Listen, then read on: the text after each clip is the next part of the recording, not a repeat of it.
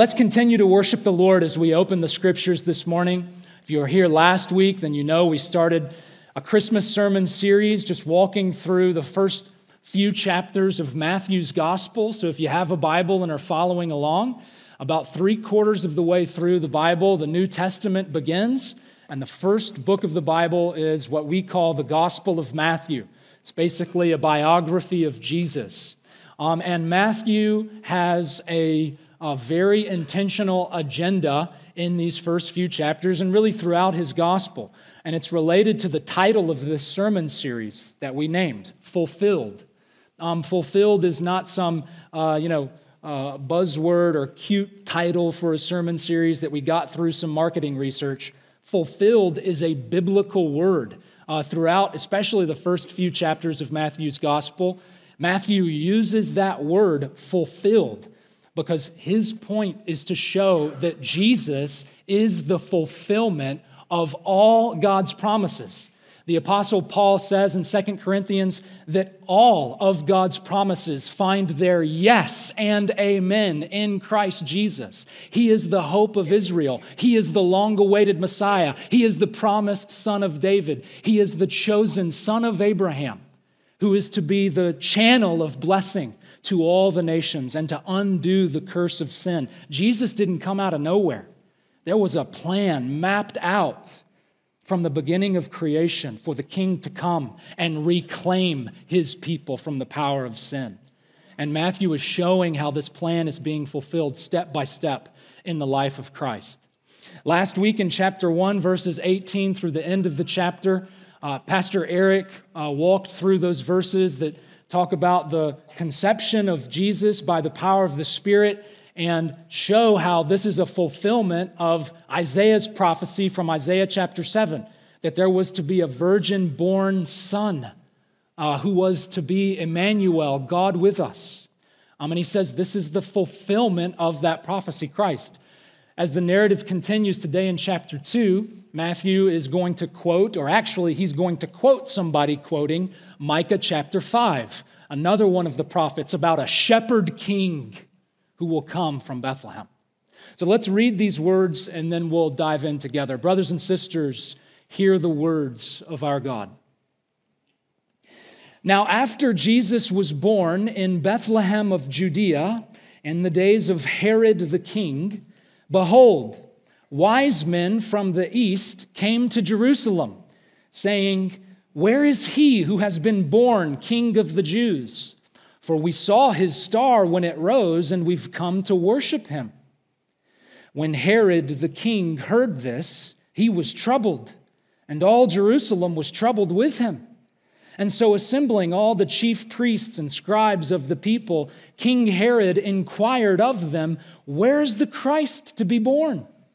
The chief priests and scribes told Herod, He is to be born in Bethlehem of Judea, for so it is written by the prophet. And you, O Bethlehem, in the land of Judah, you are by no means least among the rulers of Judah, for from you shall come a ruler who will shepherd my people, Israel. Then Herod summoned the wise men secretly, and he ascertained from them what time the star had appeared. And he sent the wise men to Bethlehem, saying, Go and search diligently for the child, and when you have found him, Bring me word that I may too come and worship him. After listening to the king, the wise men went on their way. And behold, the star that they had seen when it rose, it again went before them until it came to rest over the place where the child was. And when the wise men saw the star, they rejoiced exceedingly with great joy. And going into the house, the wise men saw the child with Mary, his mother, and they fell down and worshiped him. Then, opening their treasures, they offered him gifts gold and frankincense and myrrh. And then, being warned in a dream not to return to King Herod, the wise men departed to their own country by another way. This is the word of the Lord. Thanks be to God. What is the greatest Christmas gift that you have ever received? What is the greatest Christmas gift that you have ever received. Many of us think about gaming consoles like a Nintendo or an Xbox. Some of you may think about a new pet that you received, like a puppy or a pony. I know from my wife, she always tells us about her greatest Christmas gift. It was a baby alive doll. You know, one of these dolls that actually eats food and sips a drink and fills its diaper. This was, of course, years ago when she was a young girl, and she thought this gift, this doll, is the greatest. Because it's usually the newest thing, it's usually the coolest clothes, it's usually the latest technology that we associate with the greatest gifts. But then there's other times when it's the exact opposite. So, for example, last year, my greatest Christmas gift was given to me by one of our fellow staff members at Woodside Lapeer, and it was this right here.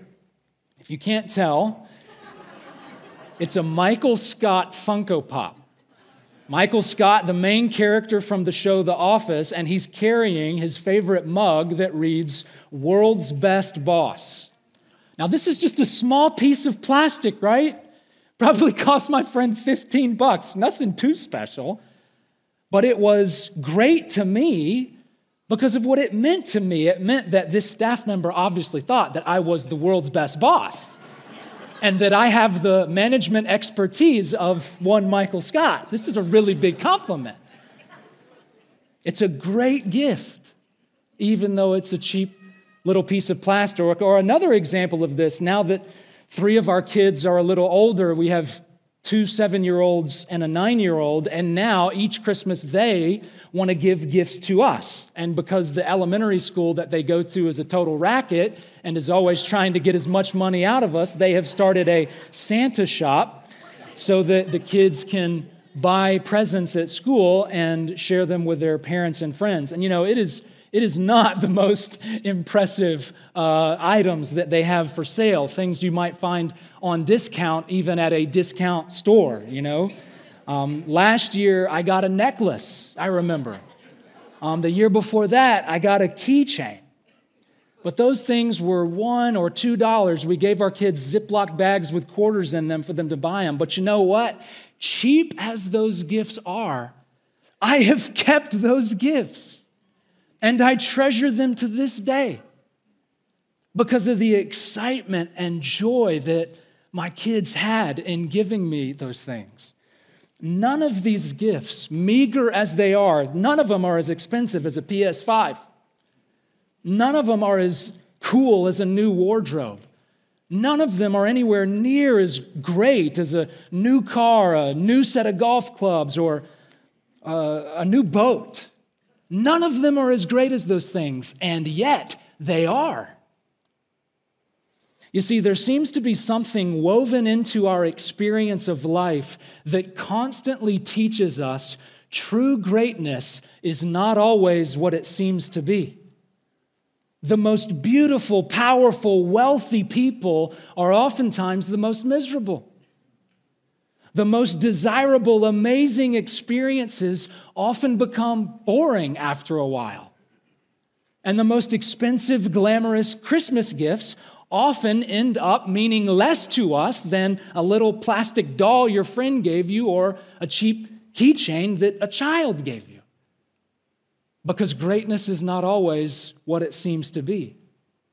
And this lesson about true greatness that's sprinkled throughout life, this same message is loaded into the message of the gospel. The good news of Jesus teaches us that greatness is not always what it seems to be. Jesus taught that the first shall be last and the last shall be first. Jesus taught that the greatest of all will be servant of all. Jesus declared that the meek will inherit the earth. And this gospel truth about greatness that Jesus would later teach and live out, it is foreshadowed in this narrative from his early life in Matthew chapter 2. So, as we walk through this passage, we're asking ourselves, what can we learn about greatness? What is true greatness? And there are at least a couple of things that we can say about it. First, we'll see that greatness is not based on our reputation. Greatness is not based on our reputation. So during the time period when Jesus was conceived, and during the time when he was born, there was all sorts of heavenly activity taking place on earth. God was speaking to people through dreams. Angels were appearing and delivering messages. And of course, the Holy Spirit worked to conceive Christ within Mary's womb. All sorts of heavenly activity is taking place on earth during this time. Well, several, several hundred miles away, east of the Holy Land, there was this group of what the text calls wise men. And the Greek term is literally magi. These guys were sort of spiritual gurus, magic sorcerers, and one of their pagan practices for trying to get a message from the gods was to study the stars. They thought that divine messages could be discerned through the stars, and, the, and so they were, as we call them, astrologers. Well, around the time Jesus was born, they were studying the stars, the stars like this, and towards the direction of Judah in the skies above the promised land, they see what they think is a star. I think actually what they were seeing were angels, not a literal star. You remember the angels who appeared to the shepherds on the night of Jesus' birth in Luke chapter 2. The heavens open up, this glorious light appears above and all around the shepherds. I think that's what these wise men see all the way east of Judea, but they couldn't tell the difference being so far away. So they conclude it's a star. And this, of course, is a star that they'd never seen before, so it really catches their attention. And within pagan spiritual thought at the time, there was this common idea that there would be unusual astrological activity when a king is born. So when they see this star angels way off in the distance above the region of Judea, they immediately think a king has been born in Judah. A new king is going to take the throne in Judah. This is what this star means. So, what do you do when a new king arrives? Well, you go and pay homage. You go and pay respects and celebrate their enthronement. Not a new president is elected in this country and many thousands of people make the pilgrimage to Washington, D.C. for the inauguration. And there's all sorts of pageantry and celebration. Well, that's what these wise men do. They head to Judea to find the newborn king. And what town do you think they go to first in search of this new king? Of course, Jerusalem. Jerusalem is the capital city. It's where the temple is. It's where the palace is. It's where the movers and shakers of Jewish society live. Where else would a new king be born? I mean, if you heard that a new ruler was being raised up in this state, in Michigan, where do you think they're likely going to be? Detroit, Lansing, Grand Rapids, probably. One of these areas with a lot of people, one of these areas with a lot of political prominence, with a lot of cultural prestige. But when these wise men go to Jerusalem, they find out that there is no newborn king to be found. King Herod is a grown adult and he's been the king for some time, so he calls in the chief priests and the scribes, and they're asked, Where is the Christ to be born? In other words, where is the promised descendant of King David to be born? And in verse 5, the scribes answer by saying that the Christ is to be born in Bethlehem of Judea. And they ground their answer with an Old Testament text from the prophet Micah, Micah chapter 5, verse 2.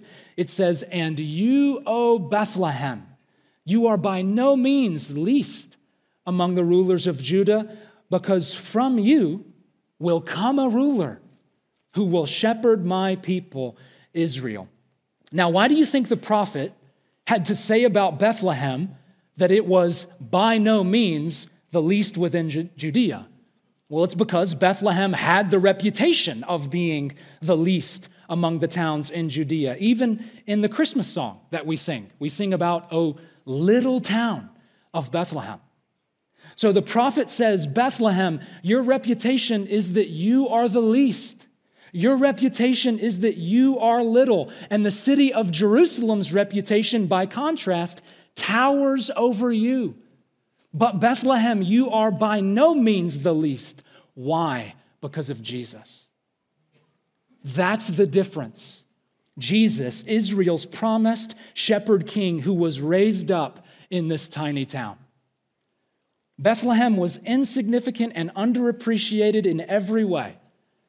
It was not a hub of economic activity. It was not a center of cultural development. It was not the location of great educational institutions. But now, and because of Jesus, Bethlehem's prominence and fame is widespread. We sing about Bethlehem in our Christmas songs. Thousands of tourists visit Bethlehem every year. Its reputation has been elevated with the likes of Athens and Rome and Ephesus. This tiny town now has dignity. This little town now has renown. Because true greatness is not always what it seems to be. And true greatness is not based on our reputation, true greatness is found in Jesus. True greatness is found in our connection to, our relationship with Him, not our hometown, not anything about us. You know, I kind of feel like I can relate with Bethlehem and the people from there because I am from Alabama. And across the country, Alabama does not have a great reputation, neither for its present nor for its past. We are not particularly industri- industriously productive as a state. We are not overly contributive to our nation's GDP and economy. We are not known for our high marks in education. In fact, if it weren't for Mississippi, we'd be last in like every educational ranking. There's these bumper stickers, I kid you not, that say, Thank God for Mississippi. it's where we are. And so, right or wrong, our reputation is not great. And a part of the point of this narrative, a part of the point of the gospel, is that none of that matters. Because true greatness isn't always what it seems. It's not based on our wealth. It's not based on our cultural prominence. It's not based on our educational accomplishments, our workplace accomplishments. It's not based on our past failures. It's based on our relationship to Jesus all of those things that the world bases their reputation on, none of it matters. Jesus is saying here, I relate to the lowly. I'm drawn to the disreputable. I associate with the least of these. So I don't care where you're from. I don't care how much you make. I don't care what title you may have or what degrees you may have earned. Do you know Jesus? Do you know Jesus? Because greatness is not based on our reputation. Secondly, it isn't based on our identity. Greatness is not based on our identity. So, up until this point in verse 6, when the prophecy is quoted, and then really all the way through verse 10, there are really only three characters in this narrative. The first ones that are mentioned are, as we said, the wise men, the magi, which is where we get the word magic from.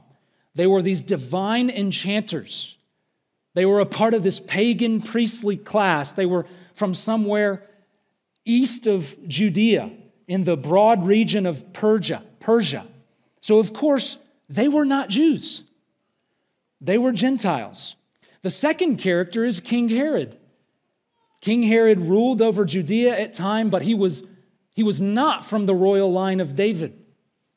He did not deserve the throne. Instead, he was autocratically placed there by the Roman emperor, but he did have the title as king.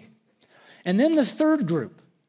The third group in the narrative are the chief priests and the scribes who are called in to answer the question about where the Christ was to be born. These guys were kind of the opposite of the Magi. They were religious leaders within Judea. They led worship in the synagogues. They taught the scriptures to the people. They were experts in understanding the Torah, the law of Moses, and apparently they also understood the prophets really well. They quote here from Micah chapter 5 and were able to answer the Magi's question. So, those are the three characters so far in our story. Those are their identities. And of these three, which of, you, which of them do you think are greatest in the eyes of God. The pagan sorcerer magi, wise men, the powerful king Herod, or the religious scholarly priests and scribes. Of these three, which of them do you think responds to G- Jesus with appropriate humility and faith? The foreigner spiritual gurus, the reigning King Herod, or the Jewish priests and scribes? Well, what we're going to see in the coming weeks as we continue to study Matthew chapter 2, what we're going to see is that King Herod does not respond to Jesus with humble faith. Instead, he responds with murderous rage and he tries to kill Jesus.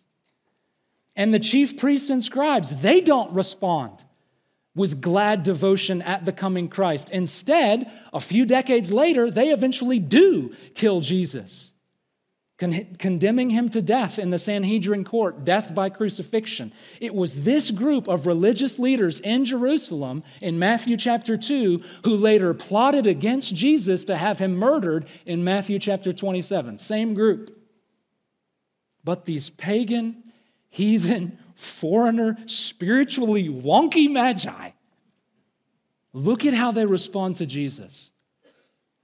Herod tells them to go to Bethlehem and bring back info about the child. So, verse 9, it says, After listening to the king, the Magi went on their way.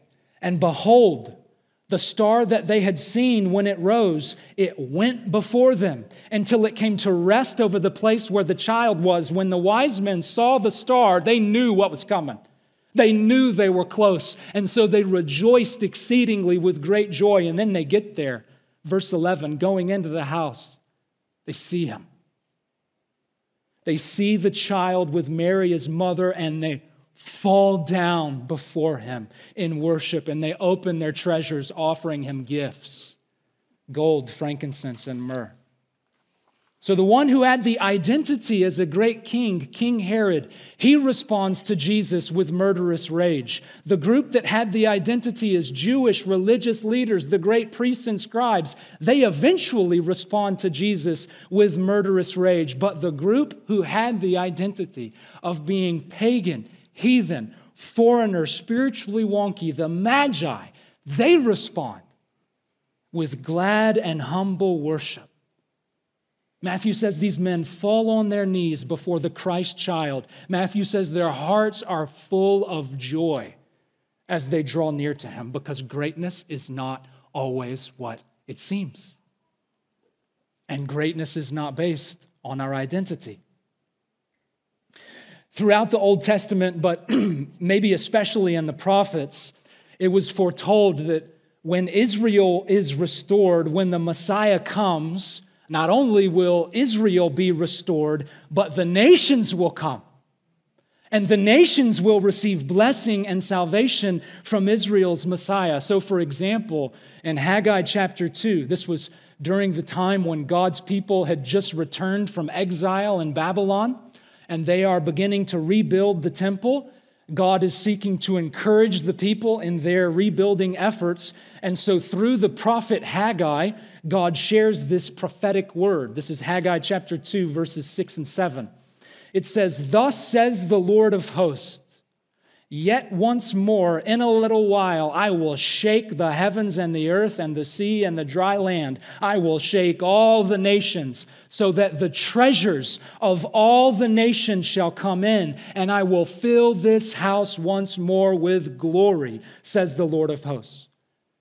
God is saying that He is going to disrupt and shake up the kingdoms of the earth. When the kingdom of heaven invades earth, it's going to impact and transform all nations, and the wealth of the nations will come spilling in. The devotions of the nations will start to center on God's promised, God's true King, Jesus. And we see this dynamic already playing out right here in Matthew chapter 2 these men from strange lands. They make their way to Judea. They offer their gold. More importantly, they offer themselves to Israel's Messiah, the newborn king of the Jews.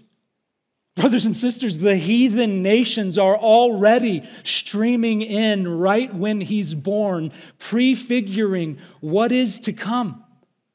Their Gentile identity did not matter. Their pagan identity did not matter. Furthermore, King Herod's kingly identity didn't matter. And the scribes' Jewish identity didn't matter. What matters is how they responded to Israel's Messiah, Jesus.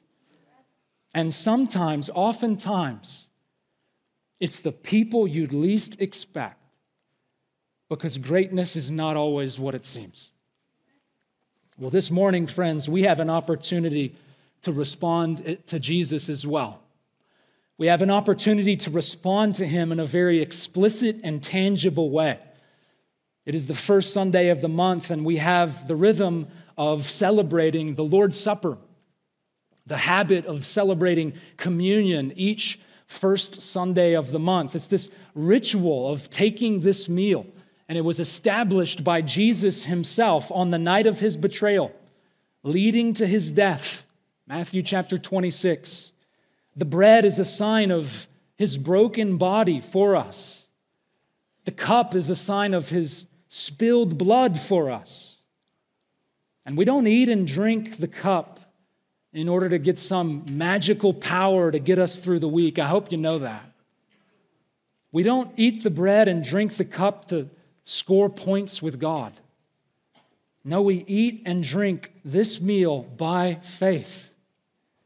In other words, we eat and drink trusting that what Jesus did through his death delivers us from the power of sin. What Jesus did through his death is enough. It's enough to make us right with God, it's enough to bring us into God's family. And our eating and drinking is a declaration, church. I hope you know this. Our eating and drinking of these humble elements, it's a declaration of what we believe about true greatness and what it really is. True greatness is not signified by a shiny trophy because of all of our accomplishments. True greatness is not signified by an awesome throne because of all the power we've accrued. True greatness is not signified by bars of gold and a, a, dollar sign. True greatness is signified by a cross. Conventional wisdom would say that the cross is a sign of shame and rejection and loss. But for us who are in Christ, the cross is glorious. For us who are in Christ, the cross is our prize, it's our redemption, it's our hope. So if that's you, if you are trusting in Jesus, if you are trusting that He died in your place, then this meal is for you. And in a moment, we are going to eat and drink to the glory of our truly great God. And I'll lead us all in taking together in one moment. But if that's not you, if you are not trusting in Jesus, I then urge you to not take part in this. And instead, use this time to reflect on this question What's holding you back from giving your life to Jesus? What's holding you back from giving yourself to Jesus like these wise men in Matthew chapter 2? With humble, joyful receptivity of His mercy? What's holding you back? I sure hope that it's not that you don't think you're good enough for Him. Because, friend, your reputation, what others think about you or what you think about you, doesn't matter. Come and receive His mercy. And I sure hope what is holding you back is not your identity. No matter how much shame you may feel for who you are, no matter how dark your spiritual background may be, it doesn't matter. Come. Come to the foot of the cross. It's an equal playing field. We are all here broken. We are all here just as estranged as these wise men were. Come and receive his grace that forever flows at the foot of the cross. Let's spend a few moments reflecting on these things, and then I'll come back up and lead us in eating and drinking as one.